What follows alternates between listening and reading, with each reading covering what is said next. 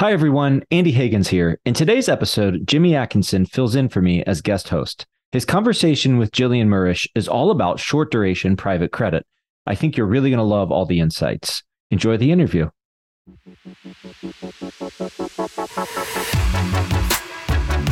You're listening to the Alternative Investment Podcast. We give you the insights and strategies you need to grow your wealth with alternative investments. Now, here's your host, Andy Hagans.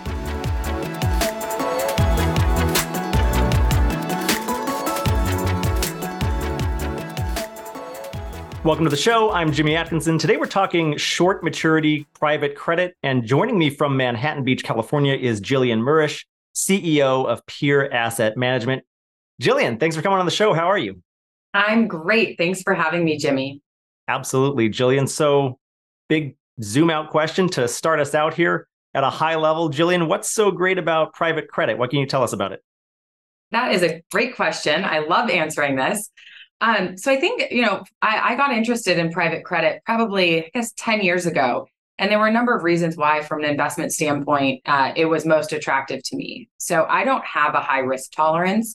Um, you know, I'm not, I, I was never going to be one for equities investing, the stock market. I don't have the stomach for it. Uh, and so that led me to private credit.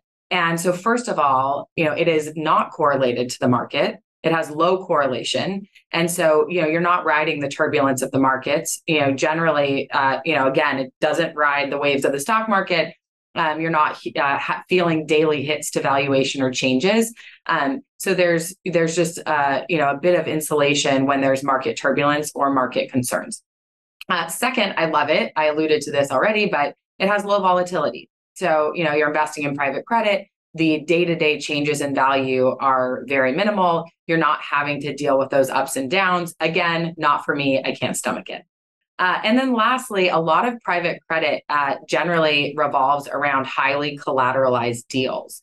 So again, instead of doing direct middle market lending, um, you know, to companies, which is a, a, a decent chunk of private credit, there are sleeves in private credit, that is what I focus on, Um, where you can be collateralized by assets that provide value behind a loan. And so again, it's that it goes back to my low risk tolerance where, um, you know, I, I just don't have the stomach for equity investing. And if you can be making loans or lending where there's collateral behind it, that provides a, a additional assurances um, and, and helps protect that downside. So um, th- I guess that's high level why why private credit uh, got me interested in the first place and has uh, has has maintained my focus for the last almost decade.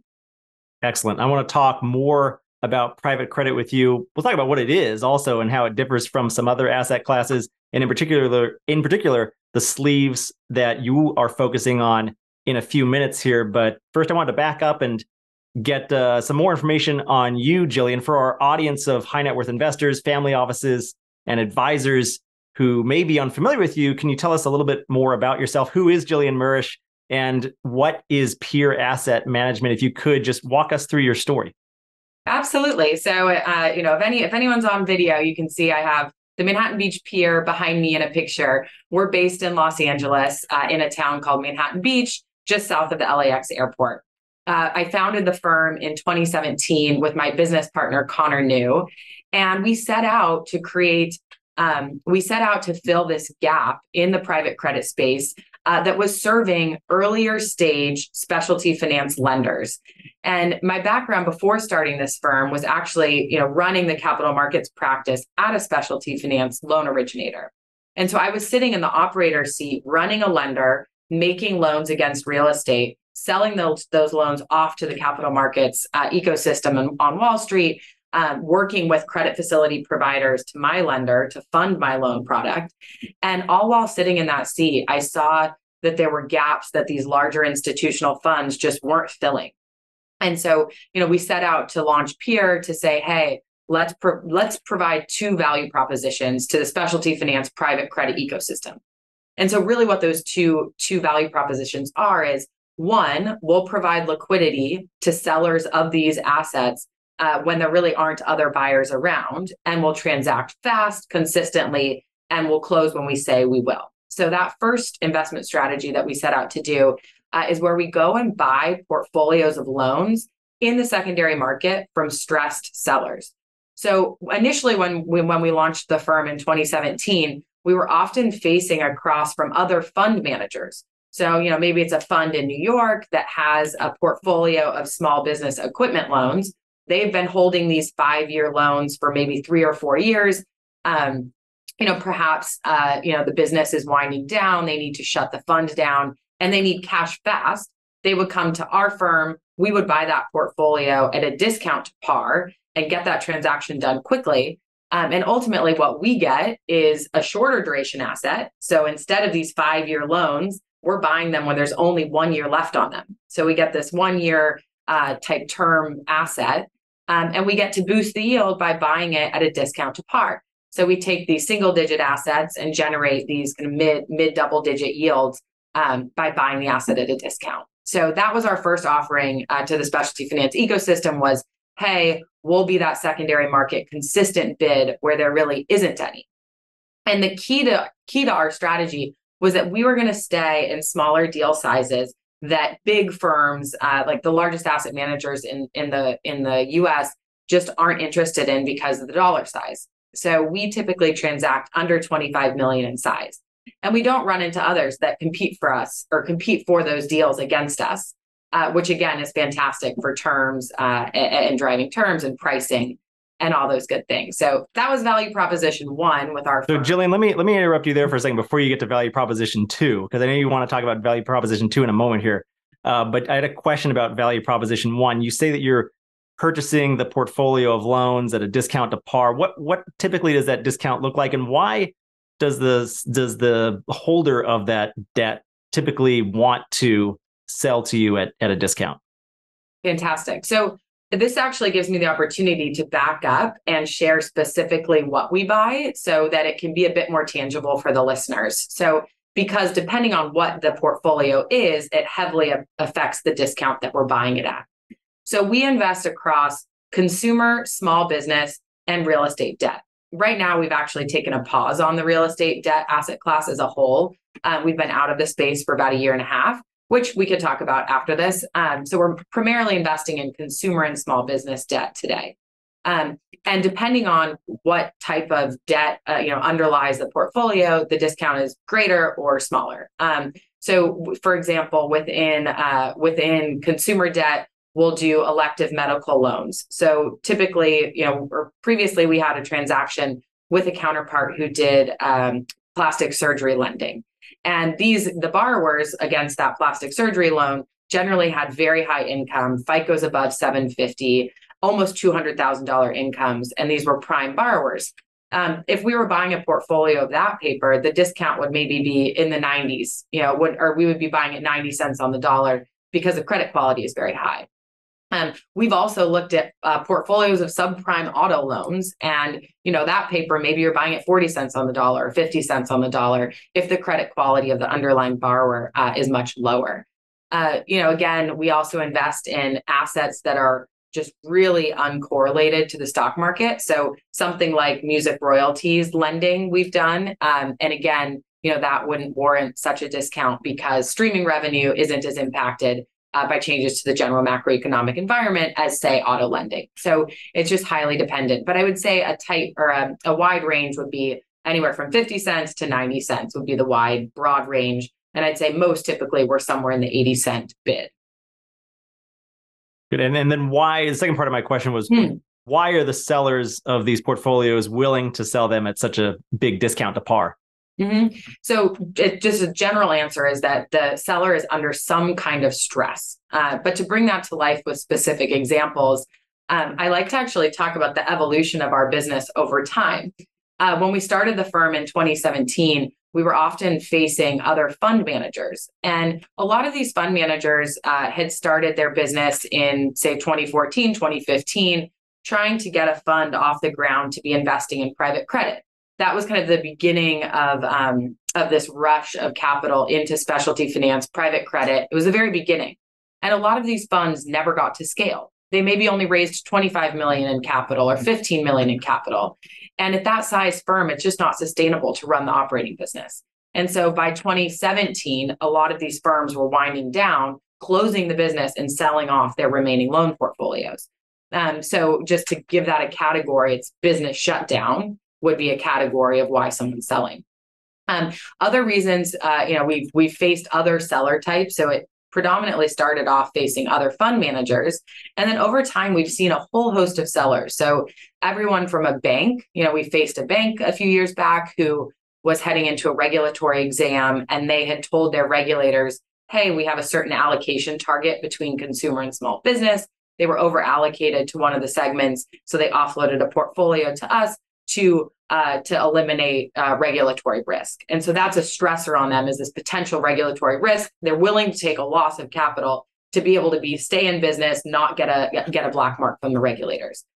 Um, other instances, you know, it was a family office, the patriarch passed away. Uh, the heirs did not want to manage illiquid assets. They preferred to receive cash and then invest it in things that they understood or things that, you know, they had more interest in.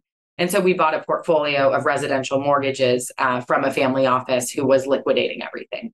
Um, you know, and, and most recently, which, you know, touches on our current environment, we've actually been buying portfolios of loans from the lenders themselves.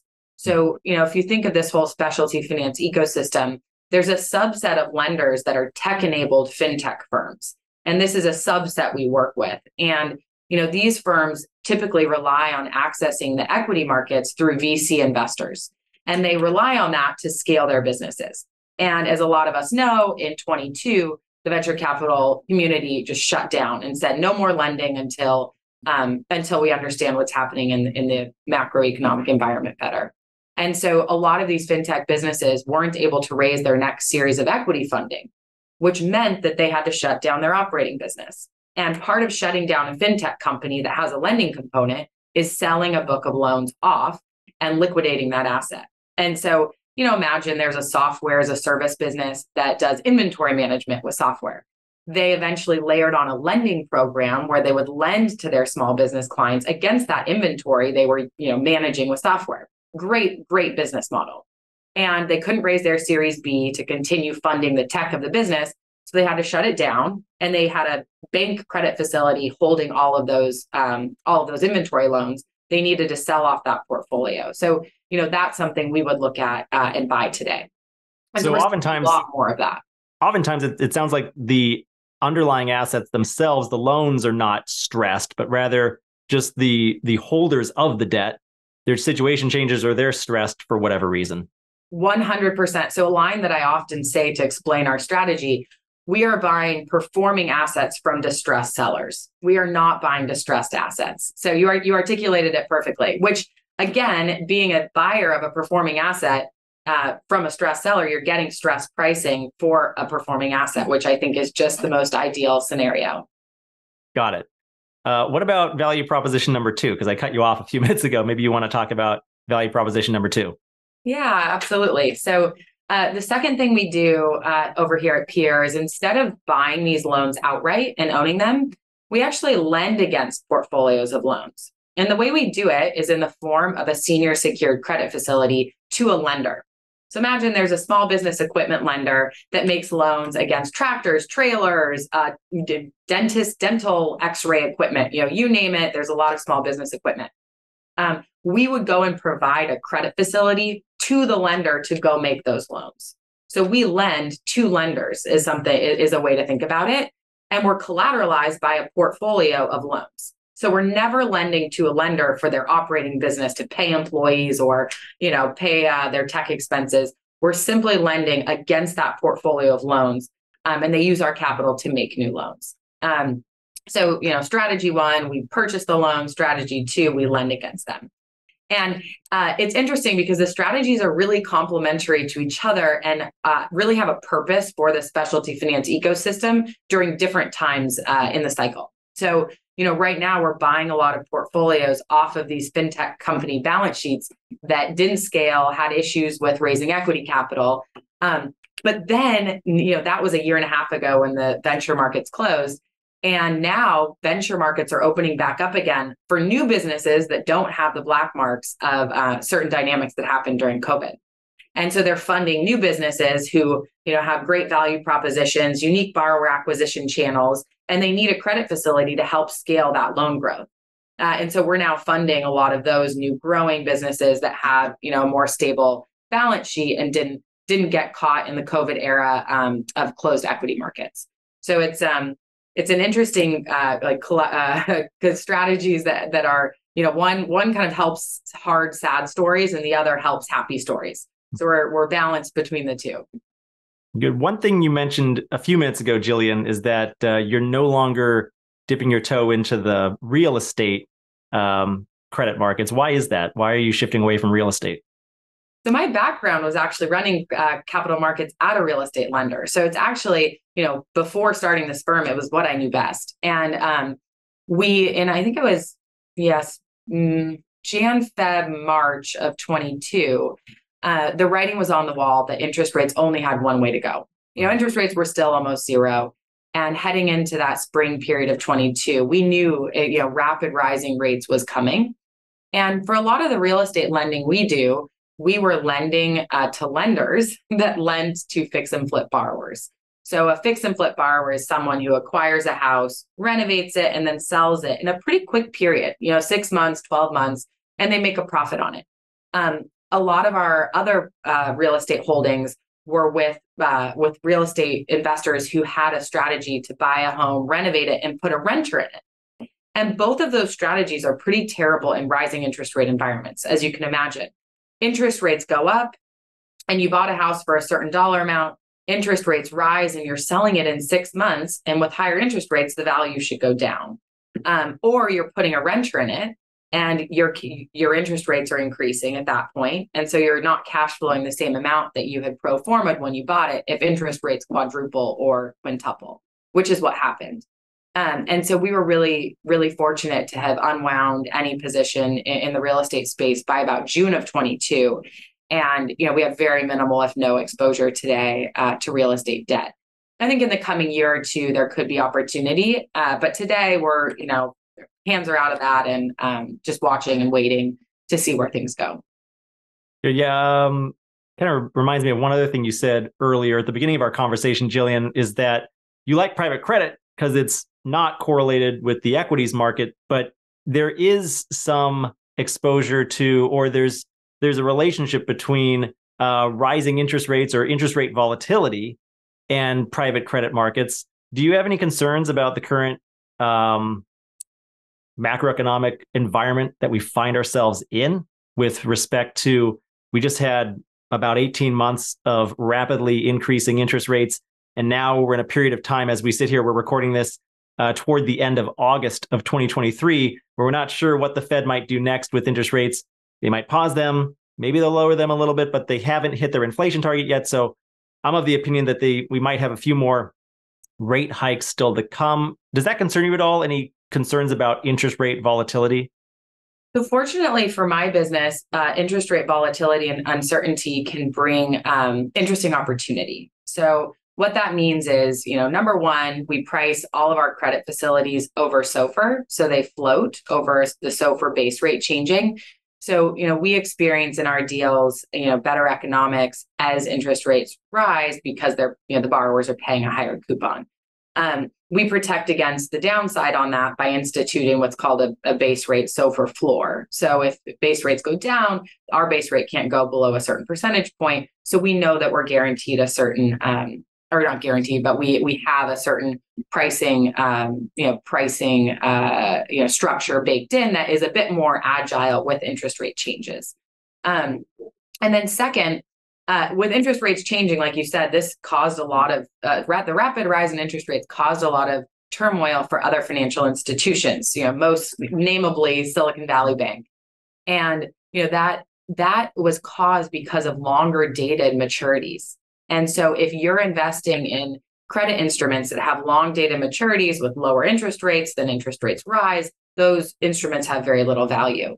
And so at our firm, one of the most important things to our strategy, which I think you touched on at the beginning, is that we focus on all short duration opportunities. We are not going out in duration. We're staying very short, which for us is sub twelve months.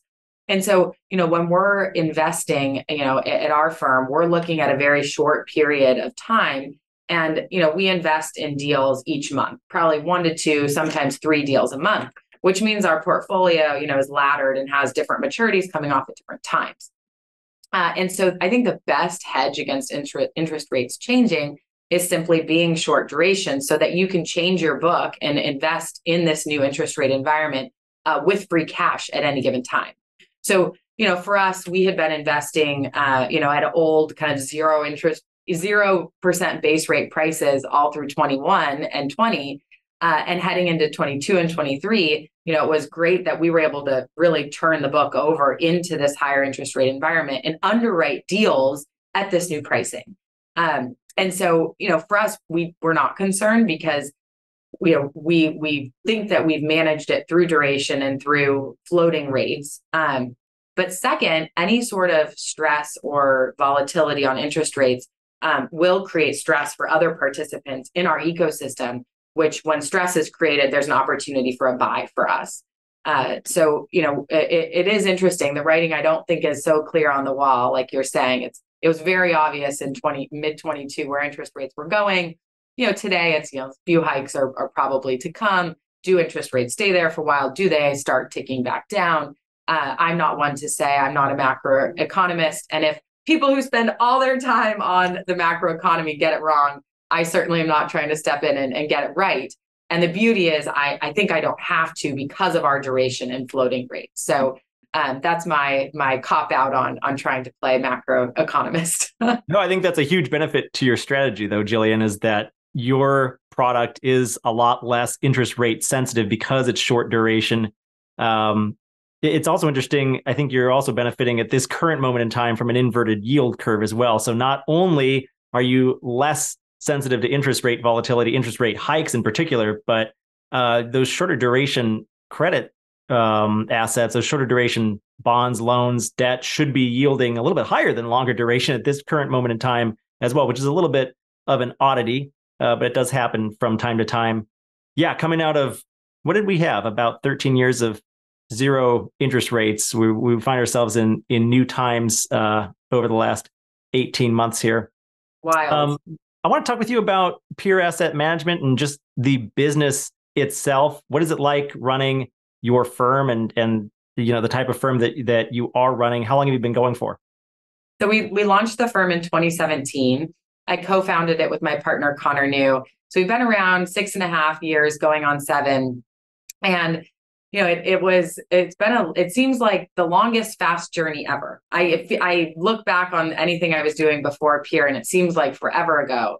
But then when I think that we've been doing this specific business for six years, I can't believe it's gone by this fast. It's it's wild. Um, and you know, and building an asset manager is is unique to building an operating business. There's some similarities and some differences. Um, so previously to this, I mentioned I was actually in. It was a fintech, it was a tech-enabled lender. So we called it a fintech firm. You know, we were raising venture capital, using credit facilities to fund loans in a rapidly growing uh, business environment. And so, you know, I, I've been an operator. That's my background. I, you know, started my first company in college and, uh, you know, sold it before I graduated, then went into typical traditional finance, then popped back out to fintech um, and now run more of a traditional finance finance firm. Um, and that was my, uh, you know, that was part of the partnership that I brought to the table with Connor was, you know, running this operating business. And my business partner, Connor, has always been an investor. He's been investing for twenty years. Uh, he's our chief investment officer. And we, you know, and he, he, you know, we're a small team, so he obviously wears other hats. Um, and I do, I spend about forty percent of my time investing. Uh, he spends the majority of his time investing and then you know, spends a smaller amount of his time running the business with me. Um, But that was, you know, my my uh, part of my value to this partnership is running the operating business. And six years in, we are a dramatically different firm than we were in the first few years of, of starting. Um, you know, we we really bootstrapped the business. Uh, we did not take any seed capital from the big seeder firms to launch our fund. Um, we didn't want to because we wanted to keep the economics uh, between the two of us, grow slower, make this a lifelong business. Uh, and so we did that, and I'm really proud of it. But it meant that we grew slower, grew slower, and uh, we, you know, we had smaller infrastructure to start off when we launched the firm because we didn't have that immediate seed capital.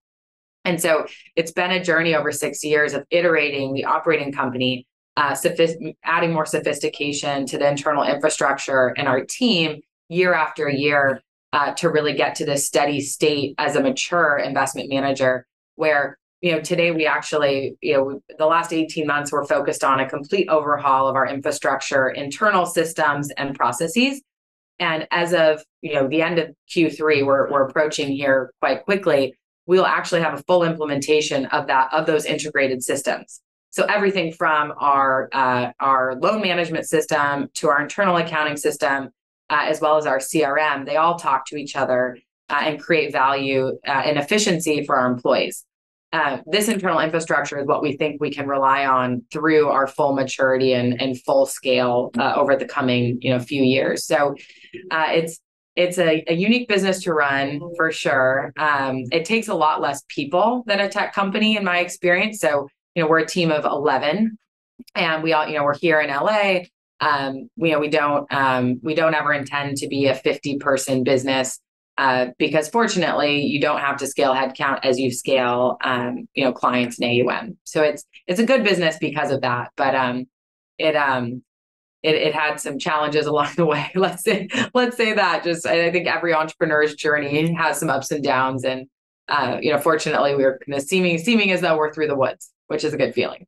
That's fantastic. Yeah, it seems like you're well on your way now. We're bouncing around a little bit in this interview. I want to go back to private credit right now after uh, taking that foray into y- your your operating business firm and what it's like running an asset manager. Back to private credit now. How should investors consider private credit uh, compared with other asset classes? Where does it sit on the risk return spectrum? Yeah, so oh, it's it's interesting. We you know we work with a lot of wealth managers. And when they look at their client's portfolio, you know, typically there used to be this, you know, eighty twenty or, you know, whatever allocation they were giving between stocks and bonds. His, you know, for most clients, it was an eighty twenty split. And since the rise of alts, many of these managers have started looking at portfolios and saying, hey, we need to carve out a piece of this book to alts. So what we're seeing is a lot of portfolio managers of, of you know, wealthy uh, individual capital, they're saying we have an alts bucket, a bonds bucket, and an equities bucket. And there's a whole other uh, class of wealth managers that say, uh, we have an equities bucket, an alts bucket, and then we've carved off a large part of the bond bucket to private credit. Hmm. So we've seen it done both ways. It either sits in the alts bucket or it sits in the bond bucket. Uh, the way I think about it personally, I would probably strip out a part of the bond bucket and create a private credit sleeve there is, is how I would think about it. And I give that overall view because people assign different risk profiles to each of those buckets. And so I would put it in the bond bucket, you know, maybe, um, you know, it has very different dynamics than current bond offerings, uh, but perhaps you're pulling out duration dated bonds for the duration of whatever private credit strategy you're putting in your portfolio. So that, that's how I would think about it. Um, there also, I wish I could, could show a slide today, but there's a, a great graph out there that puts the S and P on a curve for volatility and yield. And then it places corporate bonds, municipal bonds, and then private credit. And really what you see is the private credit dot on that graph is very close to zero duration. So like twelve months duration, and it's much higher on the yield curve. You know, you're talking high single digits, pushing into mid double digits for private credit. Um, and that's kind of a hard uh, duration and yield to typically find in either you know, the S and P or uh, other other debt products like corporate yields or um, or uh, you know U S Treasuries. And then the particular sleeve of private credit that you are focused on, how does that differ from other sleeves, or how does it differ from uh, other you know public credit? Like if uh, like e- I think there are E T Fs available that you know wealth managers can access. Uh, you know, how does your investment strategy differ from from those other strategies within that overall bond bucket, and then also within the, the smaller private credit bucket? Great question. So, you know, within private credit, I would say the largest uh, bucket is still direct middle market lending to corporations. So think about a one billion dollars credit fund that writes, you know, anywhere from ten to twenty credit facilities a year that are, are fifty to one hundred million to big corporations that use that capital to pay for their working capital needs. So they pay for their employees, they pay for, you know, whatever inventory they're buying, et cetera. So I think that's a large, I, I don't quote me, I think that is the largest bucket within private credit. There are a lot of different definitions. Um, and that's very unique compared to our corner of private credit, which we call specialty finance. So private credit, direct middle market lending, you know, oftentimes it can be collateralized by businesses, real estate or equipment. Uh, but oftentimes there's an uncollateralized component when you're doing direct middle market lending to a company. Um, in specialty finance, you're generally financing financial assets. So when I say a financial asset, that's a loan. So if you're providing a credit facility like us to a lender that makes equipment loans, we're collateralized by a portfolio of loans. So you have a piece of collateral sitting there, and you're not just dependent on the success of an operating business, you know, scaling, serving their customers, and making profit. It's really, hey, how is the performance of these underlying assets doing? So we sit in specialty finance, and within specialty finance, we sit in the short duration bucket where we're an opportunities firm. So we, what we say is we do special opportunities, and that's a unique sleeve within specialty finance uh, where we're not doing, um, you know, there are there are certain big, big funds out there that again are serving the larger lenders, uh, doing these one hundred million dollars credit facilities. We're in the opportunity space where we step in and do a twenty-five million dollars facility for an earlier stage lender, or we buy that ten million dollars portfolio off the balance sheet of a bank or a family office. And so, you know, I would say our corner is big bucket private credit, smaller sleeve specialty finance. Within that, we're in the short duration sleeve, and within that, we're an opportunistic fund. Got it. I know where you sit now. That's perfect. uh, I, I, we're kind of winding down our, our time here today, Jillian. Uh, a couple more questions I have for you. I kind of wanted you to gaze into your crystal ball a little bit. So these might be challenging questions, uh, but do your best with them if you could. Um, is do you see that there might be an increase in stressed sellers coming down the pike at some point in the near to, to midterm future here, given uncertain macroeconomic conditions, given that interest rate volatility and the potential for more interest rate hikes like we discussed before?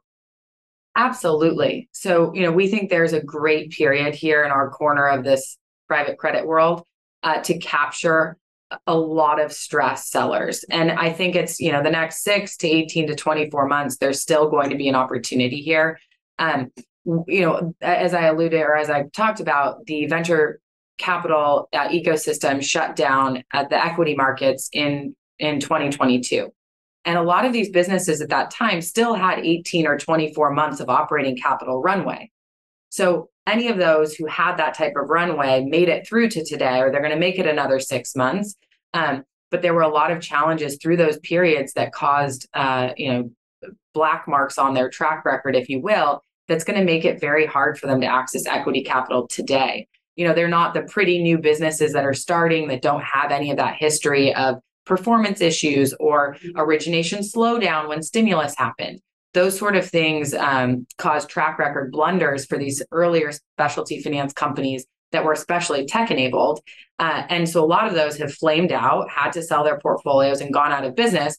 But there's a whole host of others who had eighteen months of runway that are still going and are going to burn out in six months or twelve months. And so we're watching that closely and uh, you know, planning accordingly and being ready to be there as that liquidity provider and that bid during that time of stress. So we, you know, again, it, even if there's not new market turmoil, we think there's still turmoil for this subset of specialty finance lenders who made it through COVID, but didn't have the wherewithal to make it much further after.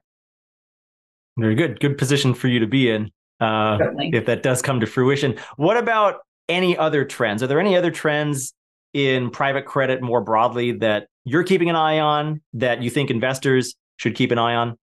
Yes. So this trend started, I would say, about two years ago, and it's hyper niche specialty finance originators that are serving a very narrow band of credit borrower. So historically, this space blossomed in two thousand ten, two thousand twelve, two thousand fourteen, where there were these big behemoth lenders, non-bank lenders, going out and making really broad-based loans to people. Hey, we're a consumer lender, and we'll make any consumer a ten thousand dollars loan if they have a certain FICO score. Well, performance was really challenging to predict because these borrowers were coming from all walks of life, were using the money for different purposes. Um, and the repayment on it was just, you were, it was a big guessing game. And um, there was a lot of volatility in performance. And so what's happened over the last few years is these, uh, you know, these newer lenders have popped up to serve a very tiny uh, sliver of a borrower segment. And so they understand everything about that person, the repayment mechanics, or everything about that business or that asset they're lending against. So one example is that we work with a lender that lends to students going to software coding boot camps. So these are a twelve-month software coding program where on the other side, you're you know, a certified software programmer and you can get a job at Apple or you know any of these big companies. And that's all this lender lends to. They can look at how many job openings are there for all of these, uh, you know, for a software coder, what's the pay for it? Uh, have there been any layoffs? Like all of those dynamics is the only thing they have to be looking at to understand repayment of their borrower. And so I think that trend is only going to continue. Performance is much more predictable. You have a much tighter borrower acquisition channel. So cost to acquire your borrower is a lot lower if you're going narrow and very deep instead of this pray and spray method. And so the, the unit economics for the lender are much better doing this. Um, they're not going to be as big of businesses, but they're going, going to be more profitable uh, and have a better credit profile that will attract the capital markets and support that growth. Uh, so I think that trend is only going to continue. We remain very interested in niche lenders. Uh, you know, you're seeing uh, firms pop up that all they do is factor school district receivables or, you know, vocational school students um, or just dental x-ray machines. Like these, the, these businesses exist uh, just serving that narrow of a band, which sounds surprising. Uh, but I, I think are quite compelling businesses that have really unique lending opportunities that we're excited to get involved in. It is hyper niche. You're right about that. Uh, this has been great, Jillian. I've learned a lot today. Uh, I'm going to let you go in a minute here. But before I do let you go, where can our listeners go to learn more about you and Pier Asset Management? Absolutely. So uh, we'd love for you to come find me on uh, Twitter, now X. Uh, my handle is at Jillian Murrish. Uh, you can also follow Connor, my business partner. He's at Connor, C O N O R N E U. He puts out great content uh, about our deals and how we think about investing as well. Uh, so come find us on Twitter. Uh, we'd love to say hi. And um, it was so great to be on the show. Thank you for having me, Jimmy. I appreciate it. Absolutely. And we'll be sure to link to uh, those X handles on the show notes for today's episode. You can just tap or click on the link in the description wherever you're watching or listening to this, and uh, we'll, that'll take you to the show notes for today's episode. Jillian, thanks for joining us. And for all of our listeners and viewers out there, please be sure to subscribe to Wealth Channel on YouTube or your favorite podcast listening platform to always get the latest episodes. Jillian, thanks again. It's been a pleasure. Thanks. Have a great day.